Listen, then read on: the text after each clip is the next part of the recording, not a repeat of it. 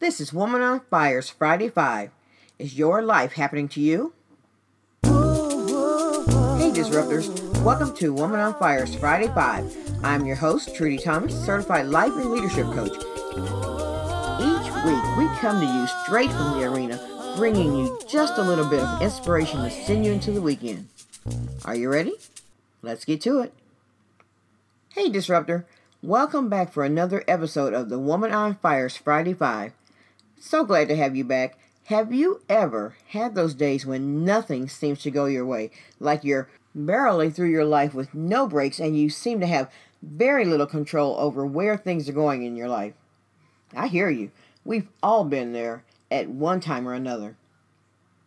Carl Jung, the psychologist and psychiatrist best known for advancing the idea of introvert and extrovert personality, said, I am not what happened to me. I am what I choose to become. We've all heard the helpful advice of others that perhaps our trials are blessings in disguise. Or how about what doesn't kill you makes you stronger? Or life doesn't happen to you, it happens for you. But what does all of this mean? Certainly, when you are knee deep in the thick of it, when it feels as if the situation just might kill you, it is difficult to see the blessing in disguise, especially when life and all of its trials is happening all over you. Obstacles come up for everybody, and it's during these times that we must be aware of our emotions. Sometimes we stand strong, facing the obstacles head on with our hands on our hips. You got this. But then there are those days, those crazy days when situations arise, we spiral. Sometimes we're even paralyzed. Christian author and educator Chuck Swindoll said that life is 10% what happens to you and 90% how you react to it. How do you happen to your life rather than allowing it to happen to you? How do you create new, more powerful thoughts and reactions when life gives you the elbow? Well, first we realize that it's not the circumstances that define us, it's how we respond to them. Notice your emotions, notice your feelings, your reactions. This is not simply about replacing negative thoughts with positive thoughts. In order to happen to your own life, your thoughts, being based in your reality, become the thread with which you build your new, more powerful thoughts. Recognize your power to decide what works best for you.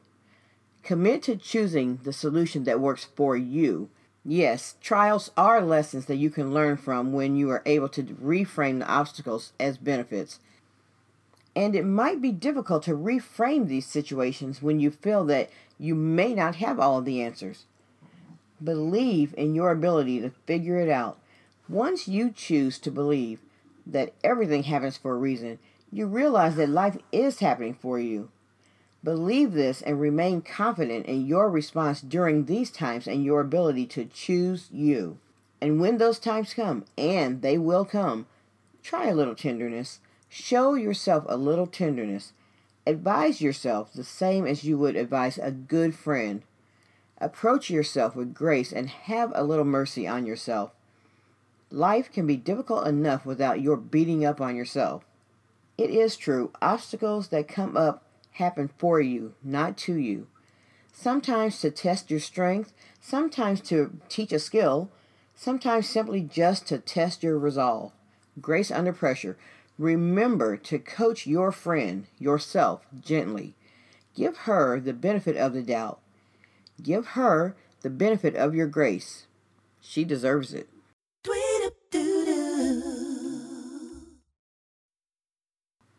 That's it for now. Have a great weekend. Go out there and disrupt something. So that's it for this time, Disruptors. I cannot wait to meet you here again for our next episode to explore what it means to be a disruptor in your arena.